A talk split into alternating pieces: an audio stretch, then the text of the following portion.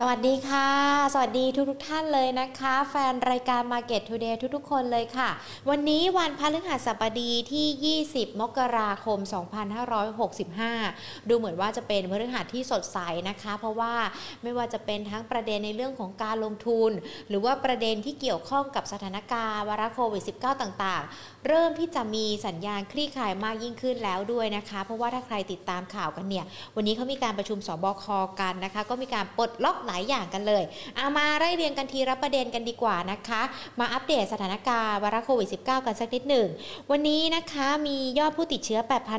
8,129 คนนะคะ ผู้เสียชีวิต 19 คนค่ะ ก็ยังคงเป็นประเด็นที่ต้องติดตามกันแต่ว่า ทางภาครัฐเขาบอกว่าตัวเลขมันก็ยังคงทรงๆ แบบนี้ตั้งแต่ปีใหม่มานะคะ ก็เป็นระยะเวลาประมาณ 20 วันแล้ว วันนี้เลยมีการประชุมกัน แล้วก็ปลดล็อกในเรื่องของสถานการณ์ต่างๆ กันด้วยนะคะ ไม่ว่าจะเป็นทั้งในเรื่องของการที่จะนำ Test and Go กลับมาใช้ในวันที่ 1 กุมภาพันธ์หรือว่าแม้แต่ขยายระยะเวลาในเรื่องของการนั่งดื่มแอลกอฮอล์ในร้านนะคะ แต่พรกฉุกเฉินยังคงกำหนดใช้กันอยู่ด้วย อันนี้ก็ถือว่าเป็นสัญญาณเชิงบวก เพราะว่าาถ้าเรามาดูกันเนี่ยมันต่อเนื่องไปยังหุ้นที่เกี่ยวข้องกับกลุ่มท่องเที่ยววันนี้นะคะ ดูเหมือนว่าจะบวกมารับปัจจัยเศรษฐกิจเลยนะ ไม่ว่าจะเป็นทั้ง AAV AOT หรือว่า BA ที่ปรับบวกขึ้นมาได้ ส่วนภาพรวมตลาดหุ้นในช่วงเช้าที่ผ่านมานะคะ ก็บวกขึ้นมาเล็กน้อยเช่นเดียวกัน หลังจากที่ตอนนี้มีทั้งสบคผ่อนคลายการล็อกดาวน์รวมไปถึงในเรื่องของความกังวล ในเรื่องของบอลยูอาจจะลดลงกันด้วยนะ วันนี้ตลาดหุ้นภาคเช้านะคะ ก็ปิดบวกขึ้นมา 3.36 จุด ยืนกันไป 1,661.60 จุดนะคะ มูลค่าการซื้อขายก็ประมาณ 4,400 44,846 ล้านบาท แน่นอนว่าวันนี้ดัชนีนะคะก็เป็นไปตามในเรื่องของทิศทางภูมิภาคด้วยและขณะเดียวกัน ก็มีในเรื่องของ แบงก์ชาติจีนนะคะที่เขามีการกระตุ้นเศรษฐกิจเพิ่มเติม ด้วยการลดดอกเบี้ยเงินกู้ ก็เลยอาจจะเป็นปัจจัยทำให้ตลาดหุ้นเอเชียปรับฟื้นขึ้นมาได้รวมไปถึงตลาดหุ้นไทยกันด้วยนะคะ ขณะที่บอกไปโน Test and Go กลับมาใช้ก็เลยอาจจะทำให้หนุนในเรื่องของหุ้นกลุ่มเปิดเมืองกันได้ วันนี้ AOT นำขึ้นมาเป็นอันดับแรกเลยนะคะ บวกขึ้นมาได้ 2.45%มูลค่าการซื้อขายช่วงเช้าสำหรับ AOT ก็ 2,310 8 ล้านบาทค่ะ แล้วก็ยังมีหุ้นในกลุ่มอื่น ๆ ที่ปรับตัวขึ้นมานะ แต่ว่าถ้าเราดูการหุ้นที่เกี่ยวข้องกับโรงไฟฟ้าก็มีการปรับตัวย่อลงไปหลังจากที่เมื่อวานนี้ปรับบวกขึ้นมาได้นะคะ และอีกหนึ่งกระแสที่ต้องบอกว่าไม่พูดไม่ได้เลยเกี่ยวกับในเรื่องของการลงทุนในตลาดหุ้นที่เดี๋ยวเราจะพูดคุยกับนักวิเคราะห์กันว่า ผ่อนคลายต่างๆ แบบนี้มันเป็นปัจจัยบวกกับตลาดหุ้นไทย รวมไปถึงหุ้นที่เกี่ยวข้องกับการท่องเที่ยวการบริการมากน้อยแค่ไหนกันบ้างนะคะ ก็ยังมีอีกหนึ่งเรื่องที่ต้องติดตามก็คือตอนนี้ ถ้าเราได้ยินข่าวกันมาสักตั้งแต่ช่วงปีที่แล้วต่อเนื่องมาจนถึงปีนี้ หลากหลายบริษัทหลากหลายบจเลยนะคะ ที่เขาก้าวเข้าไปสู่สนามของสินทรัพย์ดิจิทัลกันแล้วด้วย แน่นอนมีหลายบริษัทที่จดทะเบียนในตลาดหลักทรัพย์แห่งประเทศไทย ราคาหุ้นมีการสะท้อนกันไปบ้างแล้ว หรือว่าราคาเตรียมที่จะปรับขึ้น หรือบางตัวก็มีการปรับตัวย่อลงไปแล้ว ความคึกคักในการที่บอจเข้าไปอยู่ในสินทรัพย์ดิจิทัลกันด้วย หรือว่าจะไปทำธุรกิจ มันจะส่งผลต่อตลาดหุ้นอย่างไรกันบ้าง แล้วหุ้นที่เกี่ยวข้องที่ไล่เรียงกันมาวันนี้มีสักประมาณ 6-7 ตัวนะคะ ที่อาจจะก้าวขาไปทำธุรกิจสินทรัพย์ดิจิทัลแล้ว จะมีทิศทางแนวโน้มอย่างไร เดี๋ยววันนี้พูดคุยกันนะคะ กับคุณนัทพลคำถาเครือผู้อำนวยการฝ่ายวิเคราะห์หลักทรัพย์ จากบริษัทหลักทรัพย์ยนต้าประเทศไทยจำกัดนะคะ คุณผู้ชมที่เข้ามาไม่ว่าจะเป็นทั้ง Facebook หรือว่า YouTube ทางด้านานของ Facebook อย่าลืมกดไลค์กดแชร์กันด้วยนะคะ ส่วนทางด้านของ YouTube อย่าลืม Subscribe กันด้วยนะ ทักทายทุกๆ คนเลยนะคะที่กำลังเข้ามารับชมอยู่ในขณะนี้นะคะ ทั้งทางด้านของ Facebook แล้วก็ YouTube แล้วก็อย่าลืมนะ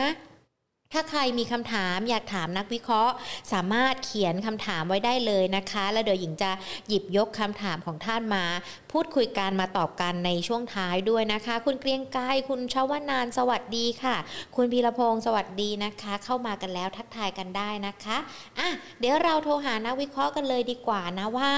ในมุมมองของคุณนัทพลคำถาเครือหรือว่าคุณอ้วนเนี่ยเขามีมุมมองเกี่ยวกับประเด็นนี้อย่างไรกันบ้าง รวมไปถึงแนวโน้มทิศทางการลงทุน สัญญาณปรับตัวดีขึ้นแบบนี้จะเป็นบวกต่อหุ้นในกลุ่มอะไรกันบ้างนะคะ เดี๋ยวเราสอบถามกันกับทางด้านของนักวิเคราะห์กันเลยค่ะ เชื่อว่าตอนนี้หลาย ๆ คนอยากจะรู้เนาะเพราะว่าสินทรัพย์ดิจิทัลถือว่าเป็นทางเลือกหนึ่งสำหรับการลงทุนแต่พอมีบริษัทใหญ่ ๆ แบบนี้ หรือว่ามีบจที่ก้าวเข้าไปทิศทางจะเป็นอย่างไรกันบ้างนะคะ สวัสดีค่ะคุณอ้วนค่ะสวัสดีครับค่ะครับผมค่ะคุณอ้วนคะก่อนที่จะไปพูดคุยในเรื่องของกระแสบจที่ลุยตลาดดิจิทัลกันนะคะ อยากจะขอมุมมองภาพรวมการลงทุน วันนี้กันสักนิดนึง เพราะว่าดูเหมือนว่ามันมีปัจจัยต่างประเทศอะเรารู้กันแล้วแหละบอลยิวที่เกิดขึ้นแล้วก็จับตาในเรื่องของเฟดที่อาจจะต้องดูกันด้วย แน่นอนมันรับรู้กันไปสักระยะหนึ่งแล้ว แต่ว่าวันนี้ดูเหมือนว่าปัจจัยในบ้านเราการผ่อนคลายต่างๆ ดูมีทิศทางที่คลี่คลายมากขึ้น ตลาดแล้วก็หุ้นในกลุ่มของที่เกี่ยวข้องกับการท่องเที่ยวก็เริ่มปรับตัวดีขึ้นแล้ว เราประเมินสถานการณ์นี้ยังไงกันบ้างคะครับก็ต้องบอกว่าทิศทางดูเอ่อดู ดีขึ้นเรื่อยๆนะครับเพราะเอ่อในแง่ของเอ่อการระบาดของโรคเนี่ยมันมันก็ใกล้เคียงกับรอบของวัฏจักรของโลกนะที่เป็นช่วงปลายนะเพราะว่าเอ่อก็จริงๆก็มีชื่อผู้เชี่ยวชาญหลายท่านนะที่ไม่คอมคอมเมนต์ว่าเอ่อมันน่าจะค่อนข้างใกล้เคียง เพราะว่าเทียบกับความรุนแรงที่เกิดขึ้นเนี่ยแต่ผมเข้าใจว่าเอ่อตอนแรกอะผมเข้าใจว่าเพราะเรามีเรื่องของวัคซีนนะครับค่ะแต่ปรากฏว่าเอ่อสำหรับเด็ก นะฮะที่ไม่ได้ไม่ได้รับวัคซีนเนี่ยเอ่อความรุนแรงที่เกิดขึ้นกับเด็กเองเนี่ยก็ไม่ได้สูงมากสำหรับตัวของสายพันธุ์ใหม่ค่ะนะครับก็อาจจะเป็นเพราะว่าเด็กเนี่ยโดยสภาพของเขาเนี่ยเขามีภูมิคุ้มกันเนี่ยค่อนข้างที่จะดีกว่าผู้ใหญ่อยู่แล้วด้วยนะครับ มันก็เลยทำให้เอ่อความรุนแรงเนี่ยพอมันไม่เยอะนะมันไม่ได้เยอะเนี่ยมันก็กลายเป็นเอ่อโอกาสที่จะไปปิดกั้นเศรษฐกิจนะครับ ปิดกั้นเรื่องของการเดินทางเนี่ยความจำเป็นมันก็ลดลงนะครับ เพราะฉะนั้นเนี่ย ดูเหมือนหลายประเทศก็ให้ความสำคัญกับเรื่องของเอ่อเศรษฐกิจมากกว่าเรื่องของระบบสาธารณสุขแล้วเพราะว่ามันมันไม่ได้ระบาดจนทำให้ระบบสาธารณสุขเนี่ยมันมันดูแลเอ่อคนที่ได้รับความเดือดร้อนทางด้านอื่นเนี่ย มันค่ะมันมันไม่ทำให้แบบเขาดูแลกันไม่ไหวนะระบบสาธารณสุขยังรองรับโรคการรักษาโรคอื่นได้นะครับ มันเคยทำให้เอ่ออังกฤษเองก็ค่อยๆผ่อนปลนนะครับ ของประเทศไทยเนี่ยเอ่อต้องบอกว่าเรามีข้อสังเกตตั้งแต่สัปดาห์ที่แล้ว นะครับ เพราะว่าถ้าเกิดอินซีนารีโอที่ทางเอ่อกรมควบคุมโรคเนี่ยได้ประเมินไว้เนี่ยสัปดาห์ที่แล้วเนี่ยตัวเลขต้องมาหมื่นห้าแล้วอืมนะครับ อันนี้คือเป็นเป็นตัวเลขที่ที่เป็นแบบ worst case นะ ที่เขาประเมินไว้ว่า เราจะไปพีคที่ประมาณสักหลัสากมหมื่นค่ะนะครับ ก็ไปพีคประมาณสัก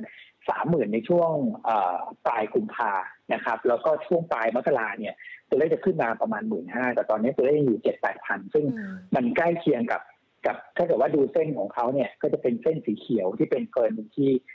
ดีที่สุดนะครับ ต่ำกว่ากรณีที่ดีที่สุดด้วยซ้ำนะมันก็ไม่มีเหตุผลอะไรที่จะต้องไปใช้มาตรการเข้มงวดนะเพราะว่าให้ scenario มาแบบนี้แล้ว แล้วมันยังต่ำกว่าทุก scenario เลยนะครับ วันนี้ก็เลยเห็นภาพการผ่อนปลนซึ่งก็กลับไปที่จุดเดิมนะครับนำ Test and Go กลับมาใช้นะครับ ก็ทำให้ต่างชาติเนี่ย มีโอกาสเข้ามาบ้านเราได้ได้ได้มากขึ้นนะครับ ทั้งเข้ามาท่องเที่ยวนะเข้ามาลงทุนเข้ามาเอ่อรักษาทางการแพทย์ตัวนี้ก็เป็นเอ่อภาพที่ดีนะครับ แล้วก็เรื่องของเอ่อธุรกิจที่เกี่ยวข้องกับร้านอาหารค่ะนะก็สามารถที่จะเอ่อเปิดแล้วก็จำหน่ายเครื่องดื่มแอลกอฮอล์ได้นะถึงห้าทุ่มจะเดินสามทุ่มนะครับค่ะก็เอ่อคาดว่านะคาดว่าสถานการณ์โควิดจะคงคลายไปตาม ปัจจัยทางด้านฤดูกาลนะครับ เพราะเดี๋ยวอีกสักพักหนึ่งเนี่ยนะตอนนี้ก็เริ่มมาแล้วสำหรับไอความร้อนนะครับ ตอนนี้โอ้ช่วงบ่ายๆเนี่ยนะครับ ออกไปกวาดใบไม้ต้นไม้เนี่ยนะฮะก็โอ้โหร้อนหลังเลยนะค่ะนะครับ แต่เช้าเช้าๆเนี่ยยังเย็นอยู่พอเข้าสู่ฤดูร้อนเนี่ยนะครับ ทั้งในเอเชียในในตะวันตกเนี่ยก็จะทำให้โรคระบาดเนี่ยมันลดระดับลงมาค่ะแล้วก็จะไปขึ้นกันอีกทีตามฤดูกาลนี่ก็ก็จะเป็นช่วงฤดูฝนต่อเนื่องถึงฤดูหนาว นะครับ ก็เลยมองว่าอ่าน่าจะเป็นภาพที่แบบนี้ต่อไปแล้วกลุ่มพวกท่องเที่ยวโรงแรมเนี่ยก็ค่ะมีโอกาสที่จะอ่าเป็นตัวที่เข้ามาช่วยพยุงดัชนีได้ต่อเนื่อง อย่างเงี้ยหุ้นถ้าเกิดว่าเรามองภาพรวมเนี่ยอินเด็กซ์มันก็มันก็จะไม่ค่อยลงแล้วนะครับ เพราะว่ามันมีกลุ่มที่เคย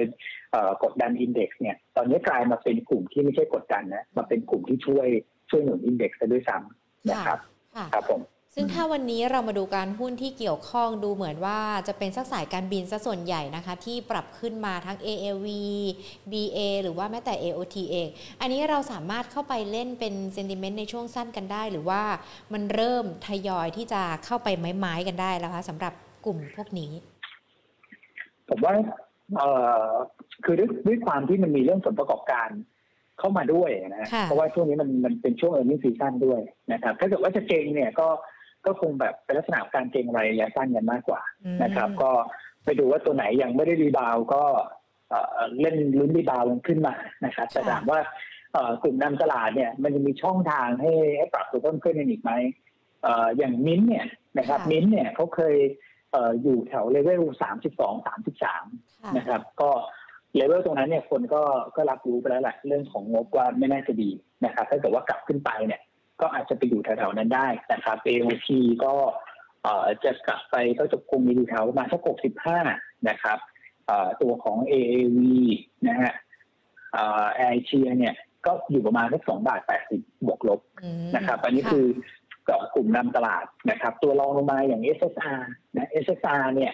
เอ่อถ้าเกิดจะเก็งกำไรกันก็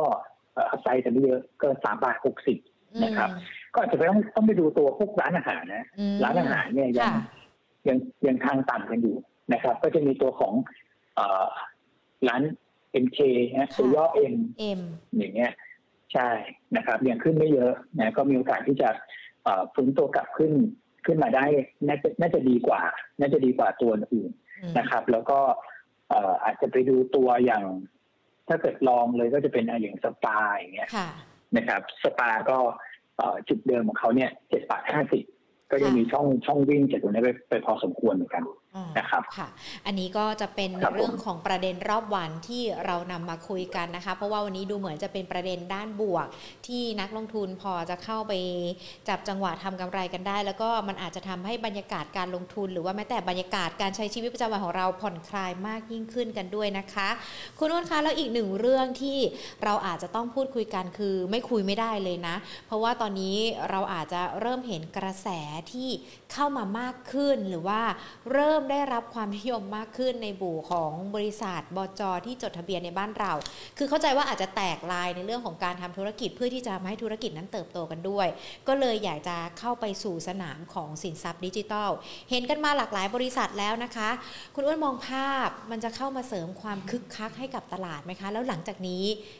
มีมองว่ามันจะมีบริษัทอื่น ๆ เข้าไปแบบนี้ด้วยไหม ครับก็ต้องต้องบอกว่าเอ่อตลาดหุ้นไทยเนี่ยก็จะมีสีสันกันเป็นรอบๆนะครับ อย่างก่อนหน้านั้นเนี่ยเราก็จะมีเรื่องของเอ่อลมไฟฟ้านะครับ แล้วก็จะมาเป็นพวกกัญชงกัญชานะครับอืมแล้วก็เอ่อมี EV คาร์นะคือเขาก็จะมีมีเอ่อหุ้นก็พยายามบริษัทจดทะเบียนก็พยายามไปหาอะไรใหม่ๆตามตามความคาดหวังของนักลงทุนนะครับค่ะแล้วก็ล่าสุดก็จะเป็นเรื่องของเอ่อพวกสินทรัพย์ดิจิตอลนะครับ ซึ่งเอ่อ ถ้าเกิดเรามองภาพว่าเอ่อสินทรัพย์ดิจิตอลเนี่ยเป็นกระแสเนี่ยก็คงจะเห็นตลอดทั้งปีนี้แหละนะครับ ว่าเอ่อ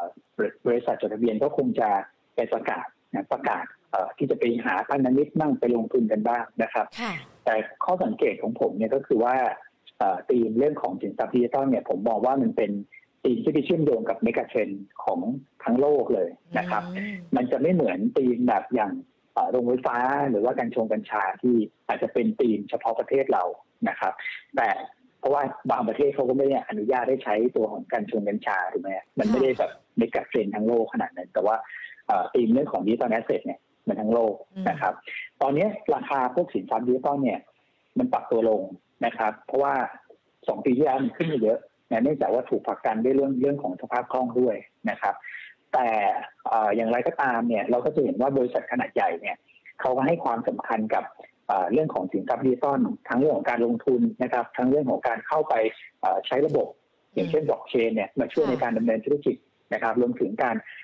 ไปลงทุนเกี่ยวกับเรื่องของโลกเสมือนนที่เราเรียกกันว่า Metaverse หรือว่า NFT อะไรก็แล้วแต่นะครับ ก็แสดงว่าตลาดตรงนี้มันมีขนาดใหญ่มากพอนะครับ แล้วมันก็เป็นเทรนที่ ที่เราอาจจะต้องเดินไปอย่างนั้นจริงๆนะครับ เพราะว่าบริษัทขนาดใหญ่เขากล้าที่จะลงทุนกันไปแบบนั้นเนี่ยไปแย่งตลาดกันโดยที่แบบเราอาจจะยังไม่เห็นภาพนะแต่เขาคงเห็นภาพว่ามันใหญ่มากพอที่ให้เขาเข้าไปเล่นนะครับ ผมก็เลยมองว่าเออมันคงไม่ได้มาแค่ฉับฉวยนะครับ สิ่งที่จะเกิดขึ้นเนี่ยนะครับเออข้อดีก่อน ข้อดีก็คือว่าจะทำให้เราเนี่ย มีของใหม่ๆเข้ามานะครับ คือบริษัทจดทะเบียนเดิมเนี่ย เขาก็เขาก็ค่อยๆปรับตัวไปนะครับ แต่ว่าผมกำลังจะบอกว่าด้วยความที่นักลงทุนเนี่ยโหยหาหุ้นที่เกี่ยวข้องกับพวกนี้นะครับ แล้วก็ให้มูลค่าค่อนข้างสูงนะครับ ใครประกาศที่จะลงทุนในด้านสินทรัพย์ดิจิทัลจะเห็นว่าราคาหุ้นเนี่ยขึ้น อย่างนี้มันจะเชื้อเชิญให้บริษัทที่อยู่นอกตลาดเนี่ยเข้ามาจดทะเบียนนะครับแม้ว่าผลประกอบการเขายังไม่ดีนะครับ มันก็จะมีการเพิ่มเรื่องของสินค้าใหม่ ๆ เข้ามาในตลาดทุนบ้านเรานะครับ อันที่สองก็คือว่า หุ้นที่ไปลงทุนในธุรกิจพวกนี้นะครับ ตลาดให้ค่าค่อนข้างสูงนะถึงแม้ว่าช่วงนี้แนสแดกจะลงนะครับหุ้นเทคจะลงแล้วหุ้นพวกนี้จะลงมาบ้าง แต่มันก็เทรดแบบ คือเขาก็เทรด PE สูงกว่าพวกธุรกิจแบบดั้งเดิมนะครับ ธุรกิจดั้งเดิมก็คือพวกแบงก์พลังงานหรือว่าค้าปลีกอะไรที่ไอ้พวกนี้ไอ้เดิมๆก็จะเทรดแบบ PE นี่สูงแต่พวกอะไรที่เป็นของใหม่ๆ ที่ไปเกาะกับเรื่องเมกะเซนเนี่ย จะเทรด PE สูง มันจะช่วยยก valuation ของตลาดหุ้นไทยอะให้สูงขึ้นไปเรื่อยๆนะครับ ซึ่งอันนี้ก็จะเป็นข้อดีนะครับอันที่สามก็คือว่าแน่นอนสุดท้ายมันก็คือเป็นการพัฒนาเรื่องของตัวของของเศรษฐกิจบ้านเราไปเองนะถ้าเกิดว่าทุกคนแบบให้ความสำคัญแล้วก็มาพัฒนาเรื่องนี้ มันก็จะเป็นผลดีกับการพัฒนาเศรษฐกิจบ้านเรานะครับ แต่ว่าข้อเสียก็คือว่าความผันผวนเนี่ยมันจะสูง สำหรับหุ้นแบบนี้นะครับนั่นหมายความว่ามันก็จะทำให้ความผันผวนของอินเด็กซ์เนี่ย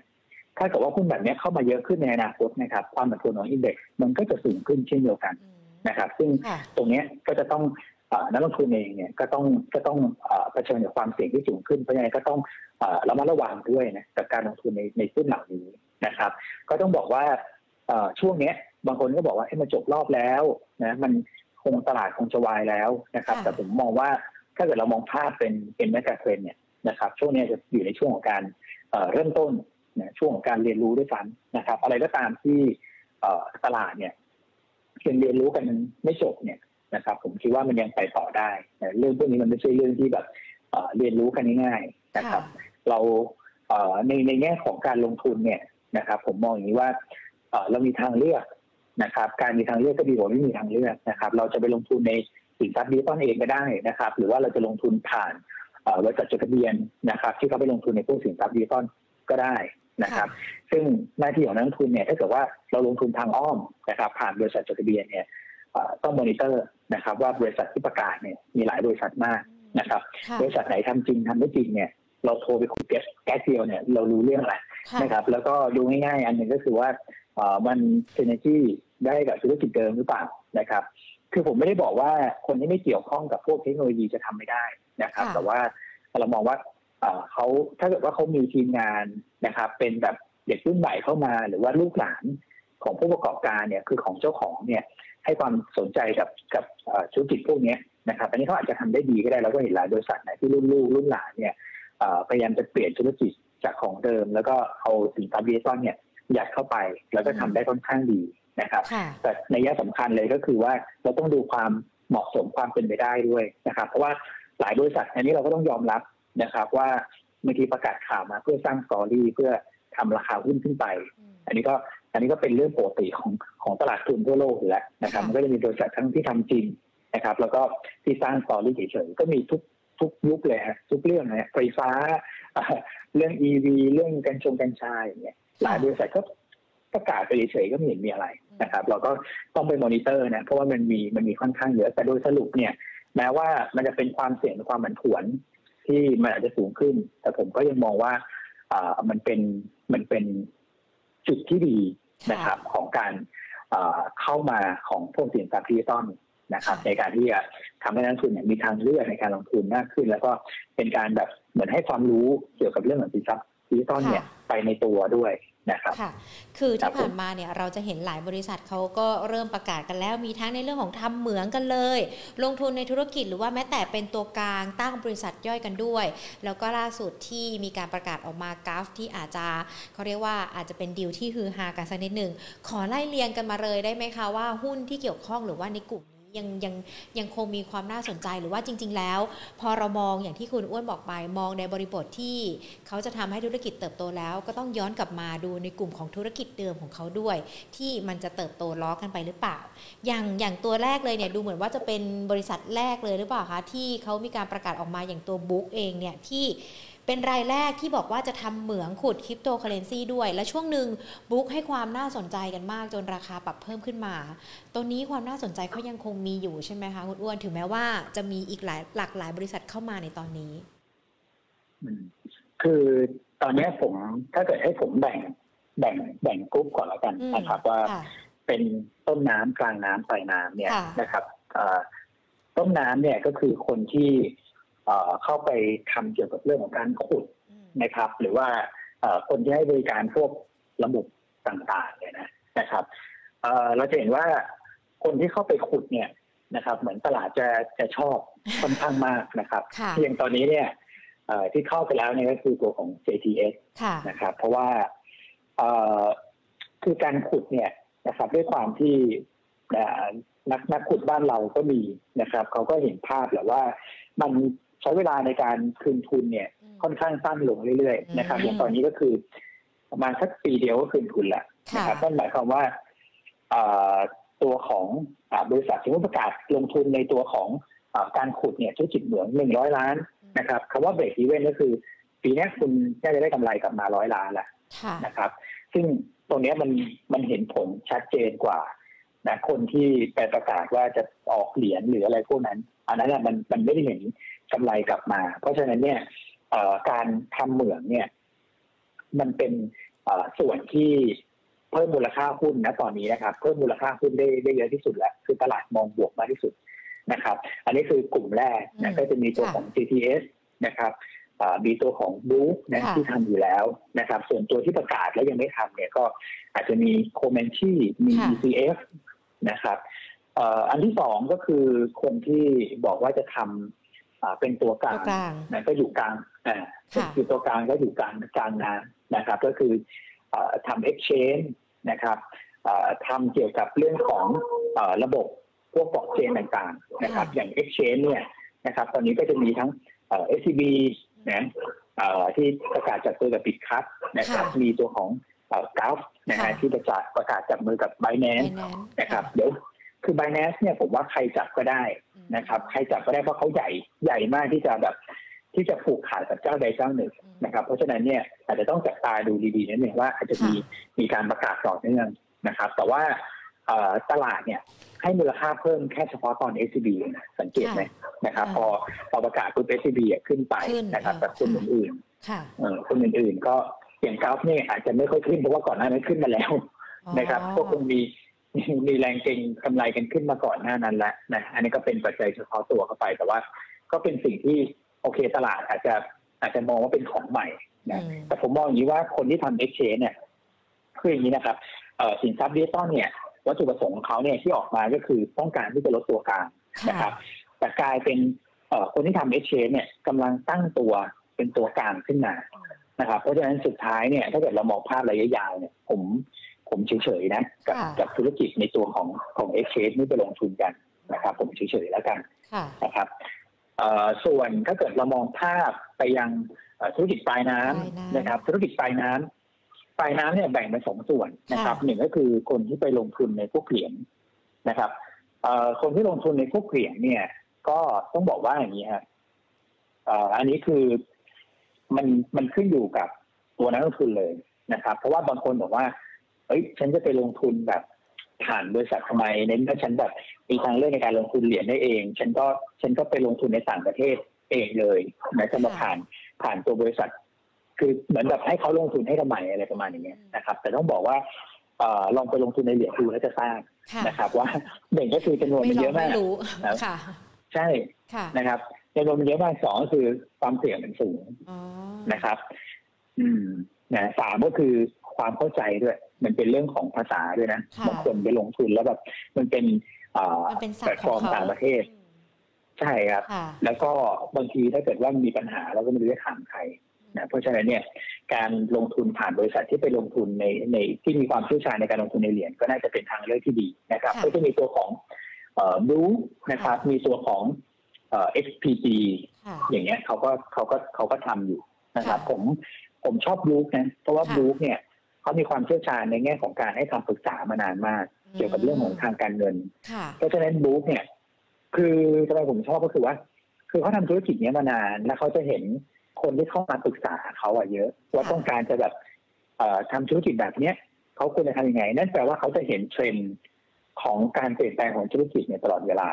นะผมก็เลยมองว่าเขาน่าจะเป็นผู้นำตัวจริงอะอืมเพราะแบบ มันมันมันเหมือนแบบเออเราเป็นที่ปรึกษาแล้วคนก็มาปรึกษาเราอย่างเงี้ยแสดงว่าค่ะเราได้รู้ข้อมูล insight ของของแต่ละอุตสาหกรรมตลอดเวลาเลยนะครับเขาก็เลยค่อนข้างที่จะเชื่อเรื่องเรื่อง digital asset นะครับ ผมก็เชื่อนะ ว่าว่า Brook เนี่ยเขาทำได้นะครับ แล้วเขาไปได้ไกลกว่านี้ค่ะนะฮะเอ่อส่วนคนอื่นๆ ที่ไปจับแล้วก็ไปจับมือกัน แล้วก็บอกว่าจะทำพวกแบบเอ่อออกโทเค็นนะครับอะไรอย่างเงี้ยผมว่า เราอาจจะเอ่อไม่ไม่ได้ให้มูลค่ามากอืมนะก็คือคือการออกโทเค็นเนี่ยมันค่ะไปมันไป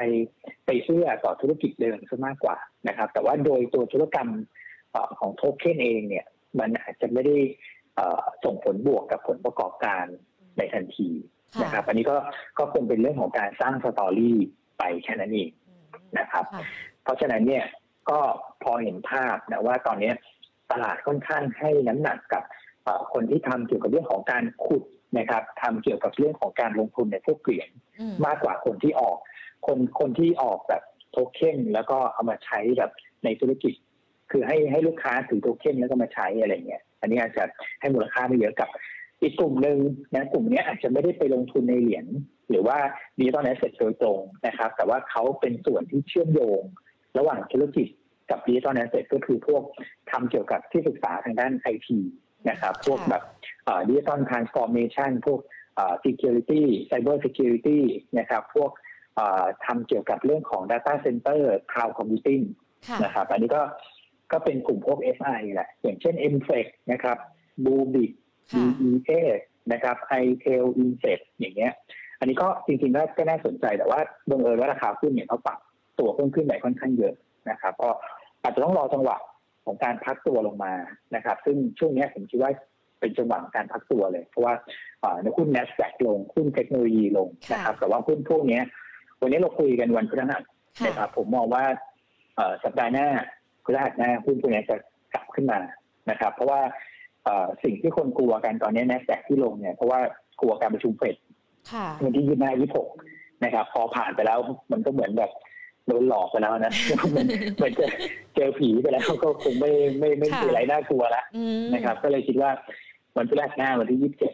นะครับหุ้นกลุ่มเทคที่กล่าวมาทั้งหมดเลย ยกยกแก๊งมาเลยนะครับค่ะแล้วก็กลุ่มพวกชิ้นส่วนนี้ชิ้นส่วนอิเล็กทรอนิกส์ด้วยนะที่ปรับตัวลงมาอ่าในช่วงแบบตั้งแต่หลังปีใหม่เนี่ยนะครับ ก็คิดว่าหุ้นเหล่านี้น่าจะเตือนตัวกลับขึ้นมาได้ ช่วงเวลานี้ก็เป็นช่วงเวลาที่แบบสำหรับคนที่ไม่ใช่สายเทรดดิ้งนะฮะก็คือเป็นสายที่แบบซื้อถืออะค่ะ ผมว่าก็ก็น่าสนใจสำหรับการเข้าไปซื้อถือหุ้นเหล่านั้นนะอืมนะครับค่ะ คือจริง ๆ แล้วถ้าสมมุติว่าอย่างที่ฟังเรามา การที่จะเข้าไปเล่นหุ้นที่เกี่ยวข้องกับกับกับสินทรัพย์ดิจิทัลนักลงทุนอาจจะต้องมีความรู้มีความเชี่ยวชาญ แล้วก็ใช้วิจารณญาณในการเลือก เพราะว่ามันมีหลากหลายบริษัทอย่างที่คุณอ้วนบอกไป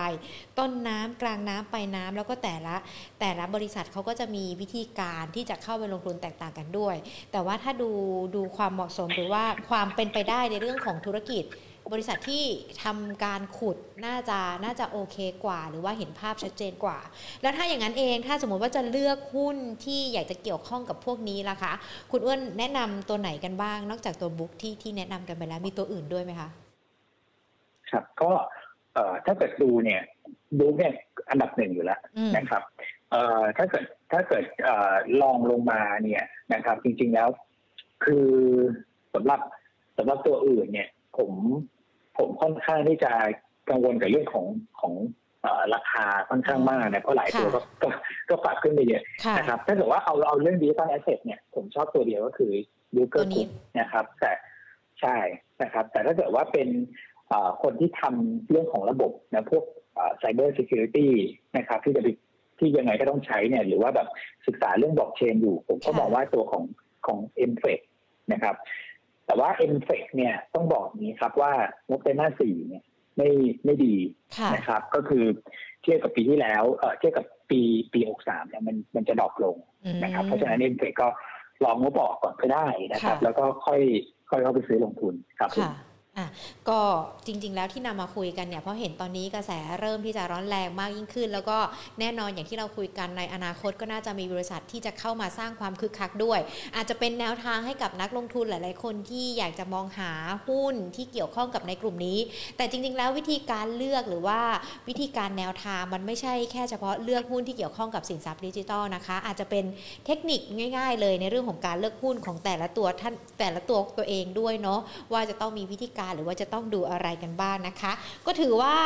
ชัดเจนนะคะคุณอ้วนที่นำมาคุยกัน แล้วก็น่าจะเข้าใจในเรื่องของการทำธุรกิจเพิ่มมากยิ่งขึ้นด้วย ทีนี้มีหลายท่านเลยค่ะคุณอ้วนเริ่มสอบถามกันมา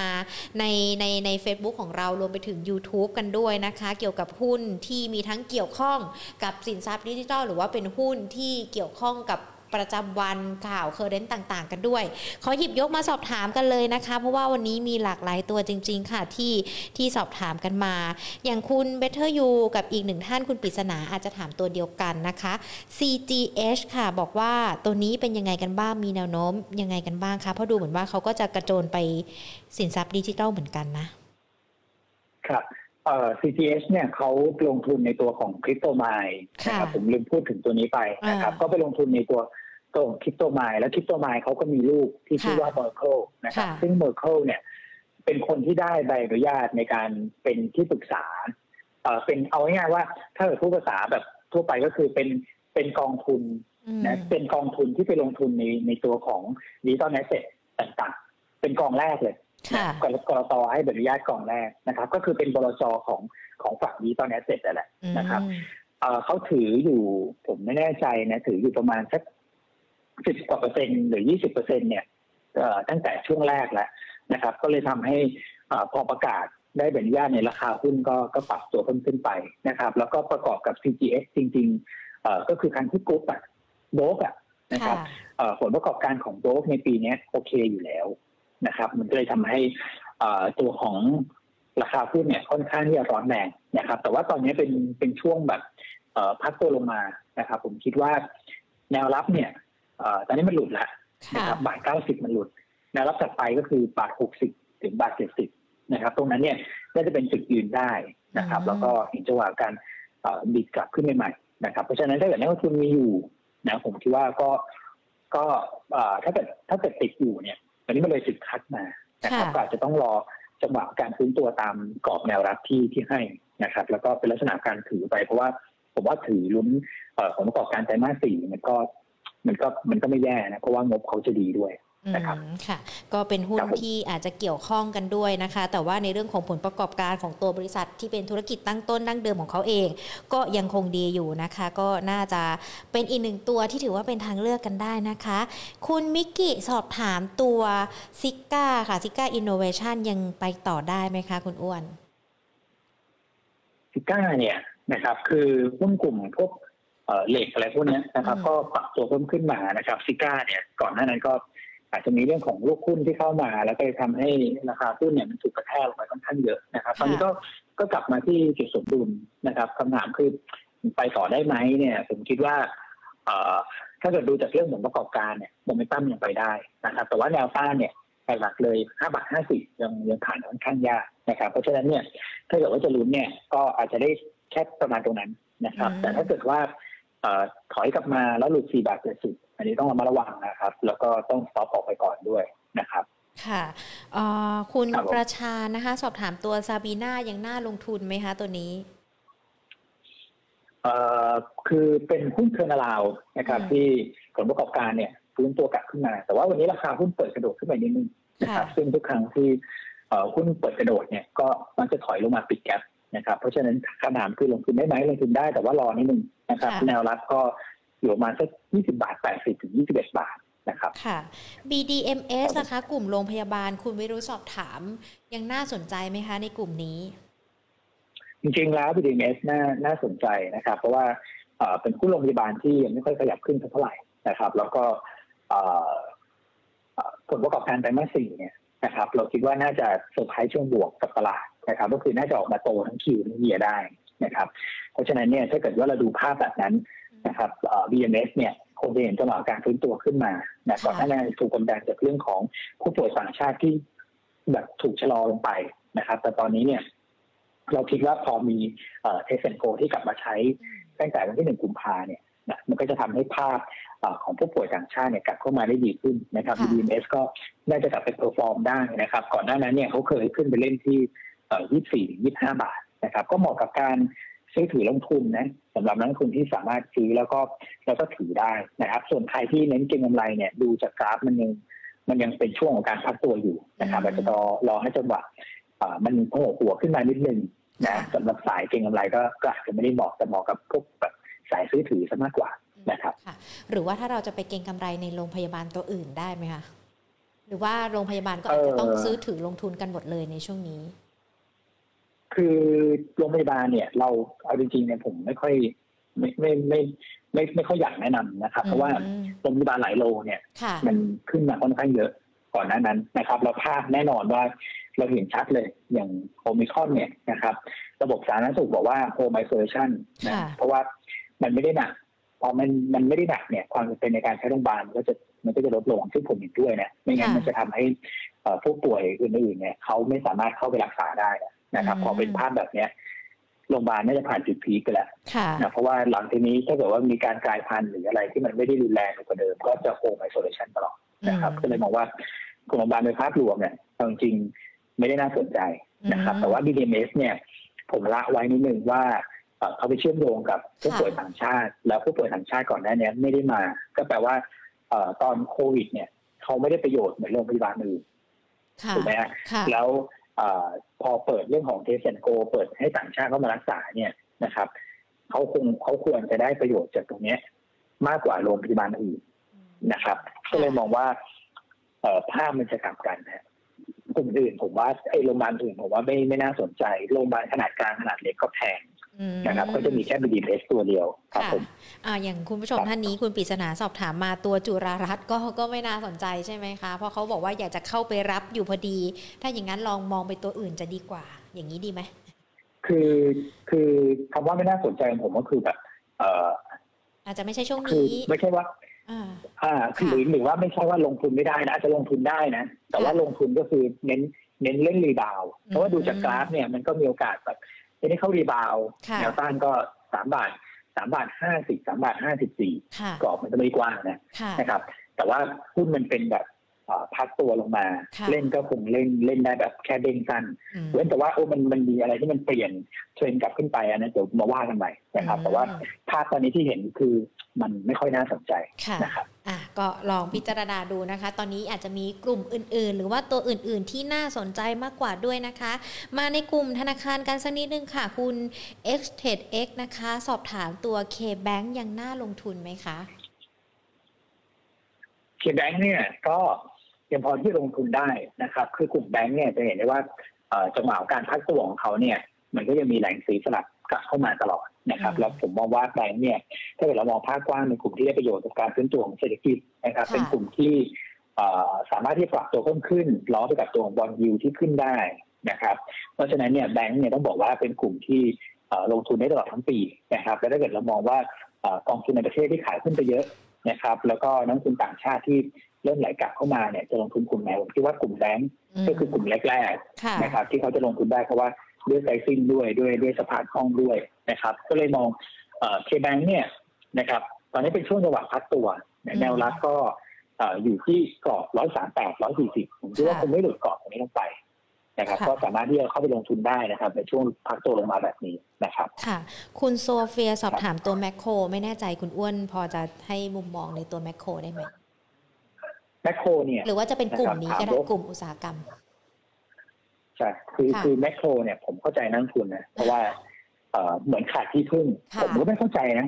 กฎที่ออกมาเรื่องของ blackout เนี่ยว่าแบบมันอยู่ในช่วงช่วง blackout ไม่เข้าใจว่าทำไมไม่ไม่ไม่ไม่เปิดโอกาสให้ข้อมูลกับนักทุนแต่แต่ผมมองอย่างนี้ว่าคือโดยธรรมชาติคนเนี่ย พอมันไม่ได้มีประเด็นอะไรอะก็ไม่ถามหรอก นะครับ ก็แปลว่าก่อนหน้านั้นเนี่ยหุ้นไม่ลงก็ไม่ได้ไม่ได้สนใจไงค่ะเอ่อฉันถือแมคโครอยู่ฉันก็ถือไปก็ไม่ได้สนใจแต่พอแบบหุ้นลงเนี่ย ตอนนี้เริ่มสนใจละนะครับ มันแล้วมันอยู่ในช่วงที่แบบแบล็คเอาไม่สามารถค่ะให้ข้อมูลได้ ผมให้ภาพอย่างนี้แล้วกันว่าสัปดาห์หน้านะครับ ก็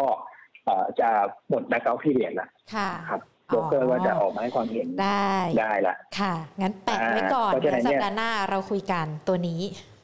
แล้วแล้วผมจะบอกว่า นักลงทุนก็ไปเดาเองแล้วกันว่าโบรกเกอร์ราคาเนี่ยโบรกเกอร์จะจะแนะนำซื้อหรือแนะนำขายนะครับ ผมผมไม่ได้ชี้นำนะค่ะเออแต่แต่ก็ไปเดากันเอาเองค่ะนะครับอะได้จริง ๆ แล้วหญิงก็ยังมันลงมาแล้วอะไม่ออกกับตัวนี้ด้วยนะ ไม่เป็นไรเดี๋ยวลองลองลองอ่าพอถึงเวลาที่เหมาะสมเดี๋ยวเราก็จะมาคุยกันอีกทีนึงเนาะเพราะเชื่อว่าหลายๆคน มีตัวนี้ติดครัพบอร์ตแน่นอนนะ คุณเกียรติศักดิ์คะเออสอบถามมาอยากสอบถามตัว KWM ค่ะ ราคาแนวนี้น่าสนใจไหมคะ KWM KWM ค่ะครับผมก็ เอ่อคือในมุมมองผมเนี่ย ไม่ไม่ไม่ค่อยน่าสนใจสำหรับสำหรับกราฟช่วงนี้นะครับ ก็อืมผมคิดว่าคงคง sideway นะครับถามว่าเทรดได้ไหมก็ก็เทรดได้นะครับในกรอบแนวรับสามบาทเก้าสิบแนวต้านก็สี่บาทสี่สิบนะครับ เป็นลักษณะของการเทรดแบบใช้เวย์มากกว่า ครับผมค่ะอะขอพื้นฐานตัวของศักดิ์สยามลิสซิ่งหน่อยค่ะ คุณสมนสอบถามมา SAK สักใช่ไหมฮะใช่ก็ค่ะอืม ตอนนี้ก็แบบฟื้นฟื้นก็ฟื้นลำบากนิดนึงมันมันมันอยู่ในช่วงของการแกว่งพักอย่างเดียวเลยนะครับ ตัวนี้ก็เอ่อถ้าเกิดว่าฟื้นขึ้นไปเนี่ย ไม่ผ่านเก้าบาทแปดสิบนะครับอาจจะต้องระวังนะอืมเก้าบาทเก้าสิบแล้วกันให้เผื่อค่ะนิดนึง ถ้าเกิดว่าดีดขึ้นไปไม่เกินเก้าบาทเก้าสิบเราต้องระวังนะครับ ตัวนี้ค่ะอาจจะเห็นจังหวะการถอยล่นลงมาเขาประมาณแปดบาทต้นๆได้อืมนะครับ เพราะฉะนั้นถ้าเกิดว่ามีอยู่เป็นลักษณะขึ้นขายนะถ้ายังไม่มีก็ ก็ยังไม่ต้องทำอะไรก็รอไปก่อนครับค่ะผมคุณแพนด้าตัวกลมสอบถามว่าในช่วงจังหวะเวลาแบบนี้เข้าไปสะสมตัว KCE ได้ไหมคะ KTE คืออย่างที่ผมเรียนไปก็คือว่ากลุ่ม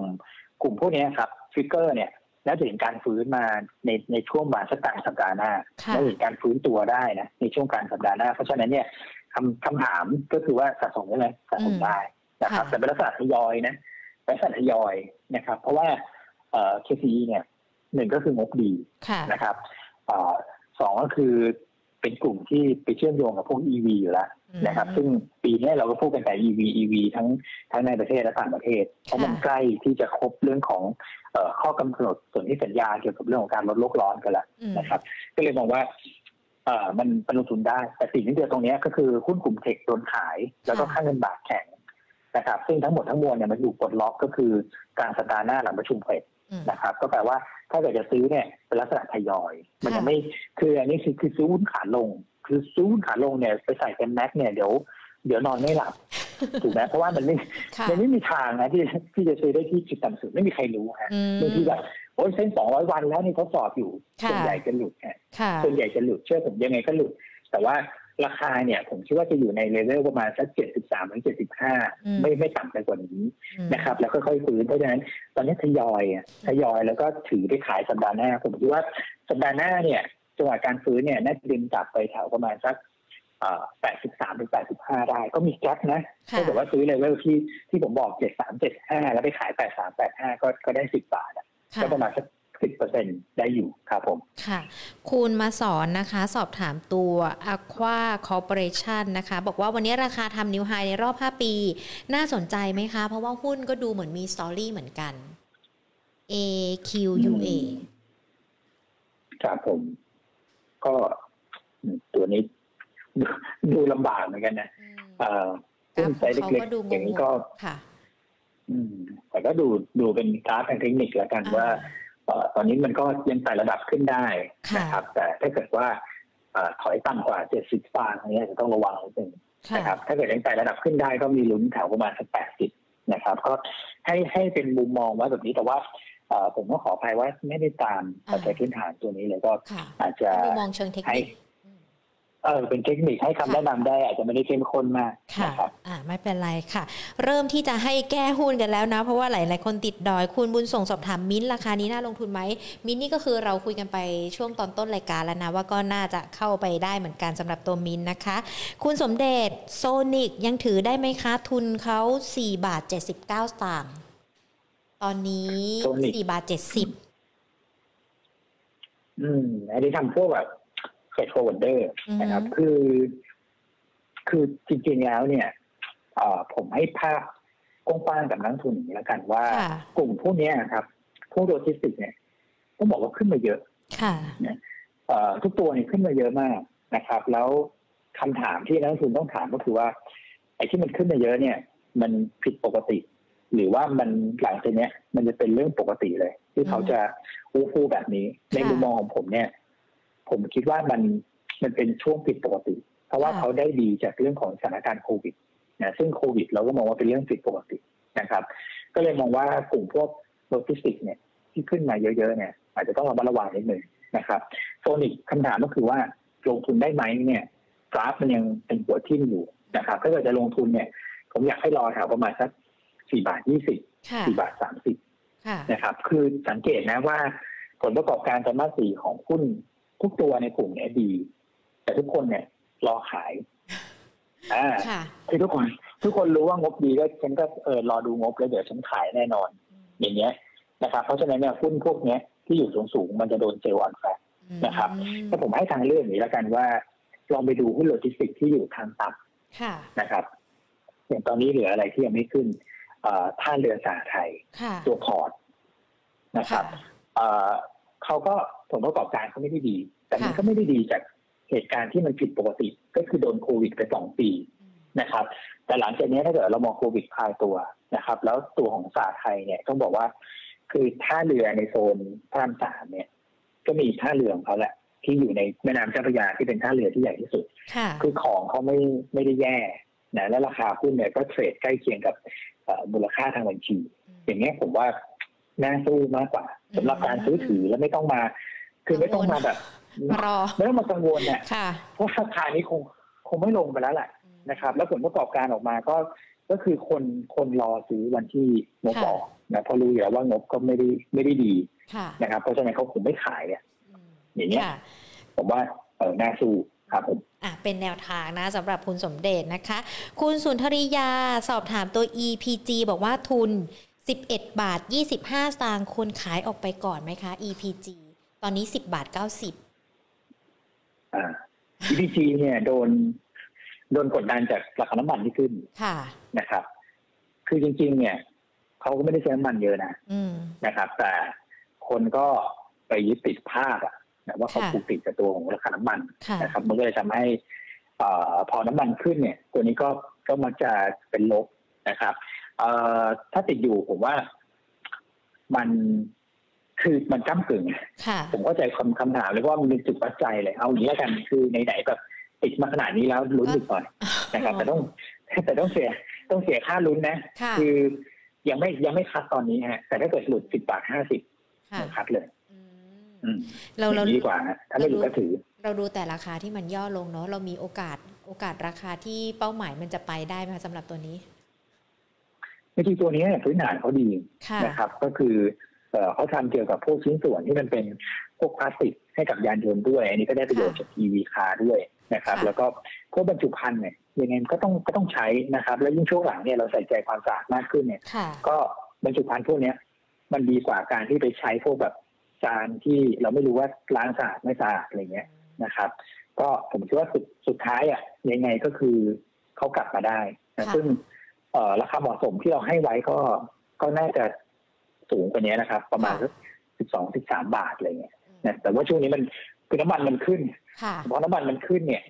หุ้นที่มันไปเชื่อมโยงกับน้ำมันใช้ใช้น้ำมันเป็นต้นทุนเยอะตามความเชื่อของคนในตลาดเนี่ย มันจะถูกกดดันลงมา นะครับแค่นั้นเองแต่พื้นฐานเขาดีครับอาจจะต้องรอระยะเวลาที่ราคาจะปรับขึ้นมาอีกครั้งหนึ่งนะคะ ถือกันนานสักนิดนึง แต่ว่าก็ยังคงมีลุ้นอยู่ คุณผู้ชมสอบถามมานะคะ อันนี้จากทางด้านของ Facebook เนาะคุณนพนิตบอกว่า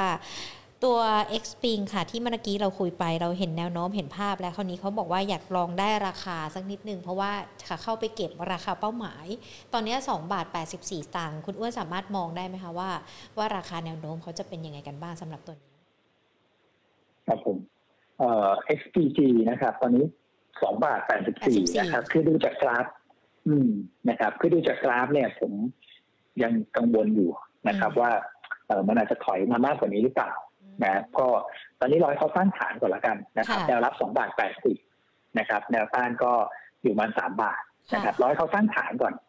ผมว่าราคายังไม่รีบขึ้นนะครับอะอีกหนึ่งตัวนะคะ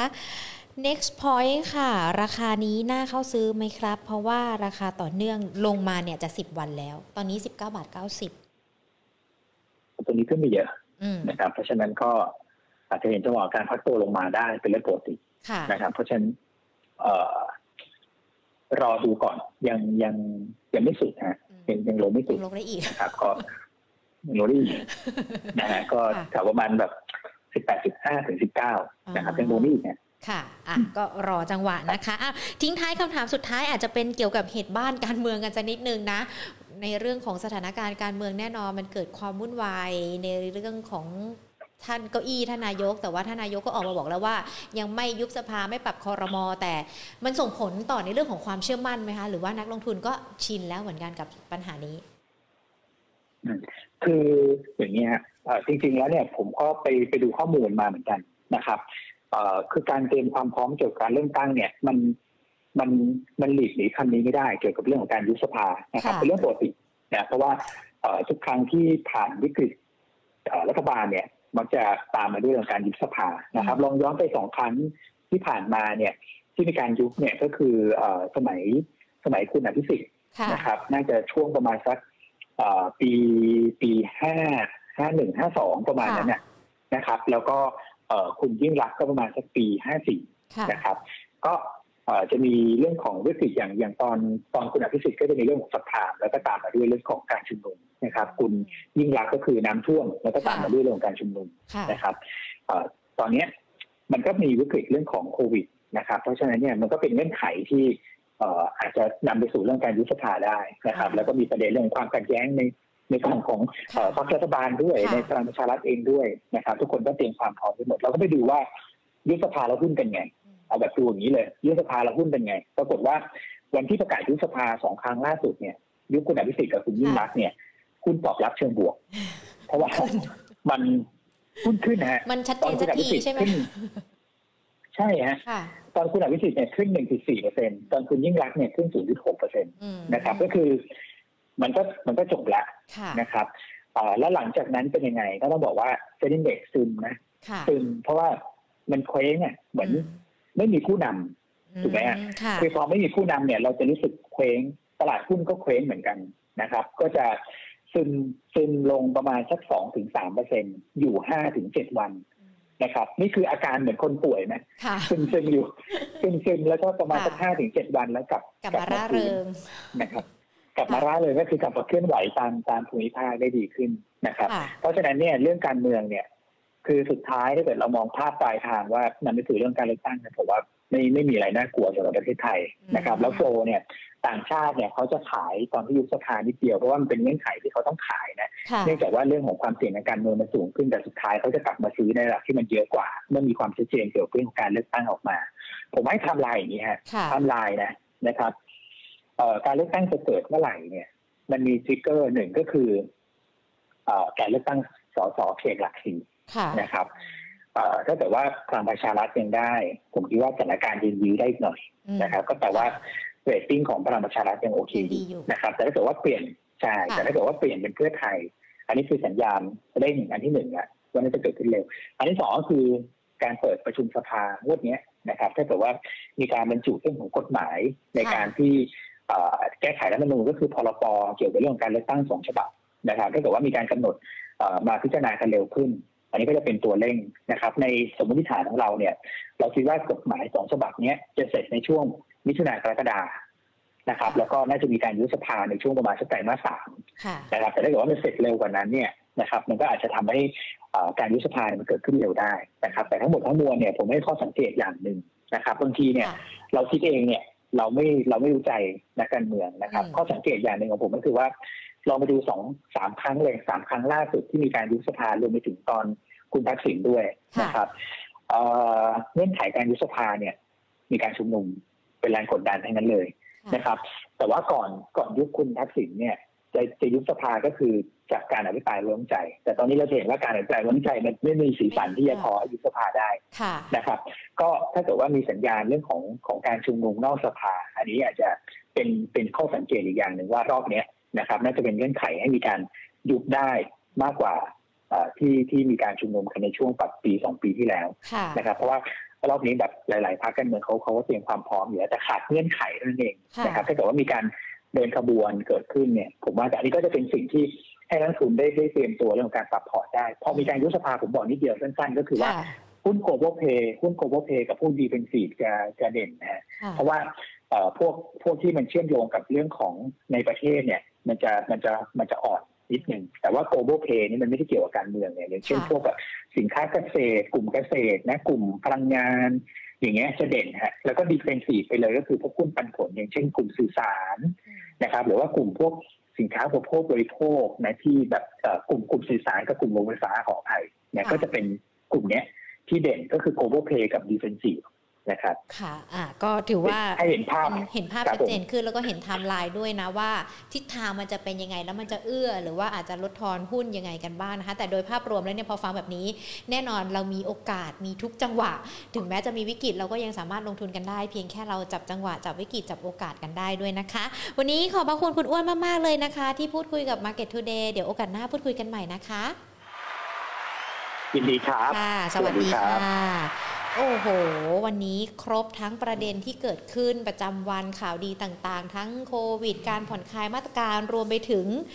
ความรู้คำแนะนำนะคะ เกี่ยวกับในเรื่องของบริษัทจดทะเบียนที่จะเข้าไปลงทุนในสินทรัพย์ดิจิทัล เป็นแนวทางกันละกัน เพราะว่าคุณอ้วนเองเขาก็มองว่าในอนาคต มันจะมีบริษัทแบบนี้เพิ่มเข้ามามากยิ่งขึ้นนะคะ แล้วก็ตอบคำถามทุกคนทุกประเด็นเลยที่สอบถามกันมา แล้วก็อาจจะมีในเรื่องของไทม์ไลน์คำแนะนำแล้วก็วิธีการดูเกี่ยวกับวิเคราะห์สถานการณ์การเมืองในบ้านเราในปัจจุบันกันด้วยนะอาทักทายทุกๆ คนเลยนะคะ ทั้ง Facebook แล้วก็ YouTube นะ เริ่มกันที่ YouTube กันก่อนเลยค่ะ สวัสดีนะคะ คุณปอมคุณพีรพงษ์น้องมิกกี้นะคะ คุณประชาคุณเบเทอร์ยูคุณวิรุธนะคะ คุณฮาชอบขาย คุณเอ็กเทสเอ็กนะคะ คุณโซเฟีย คุณเกียรติศักดิ์คุณสมนนะคะ คุณแพนด้าตัวกลม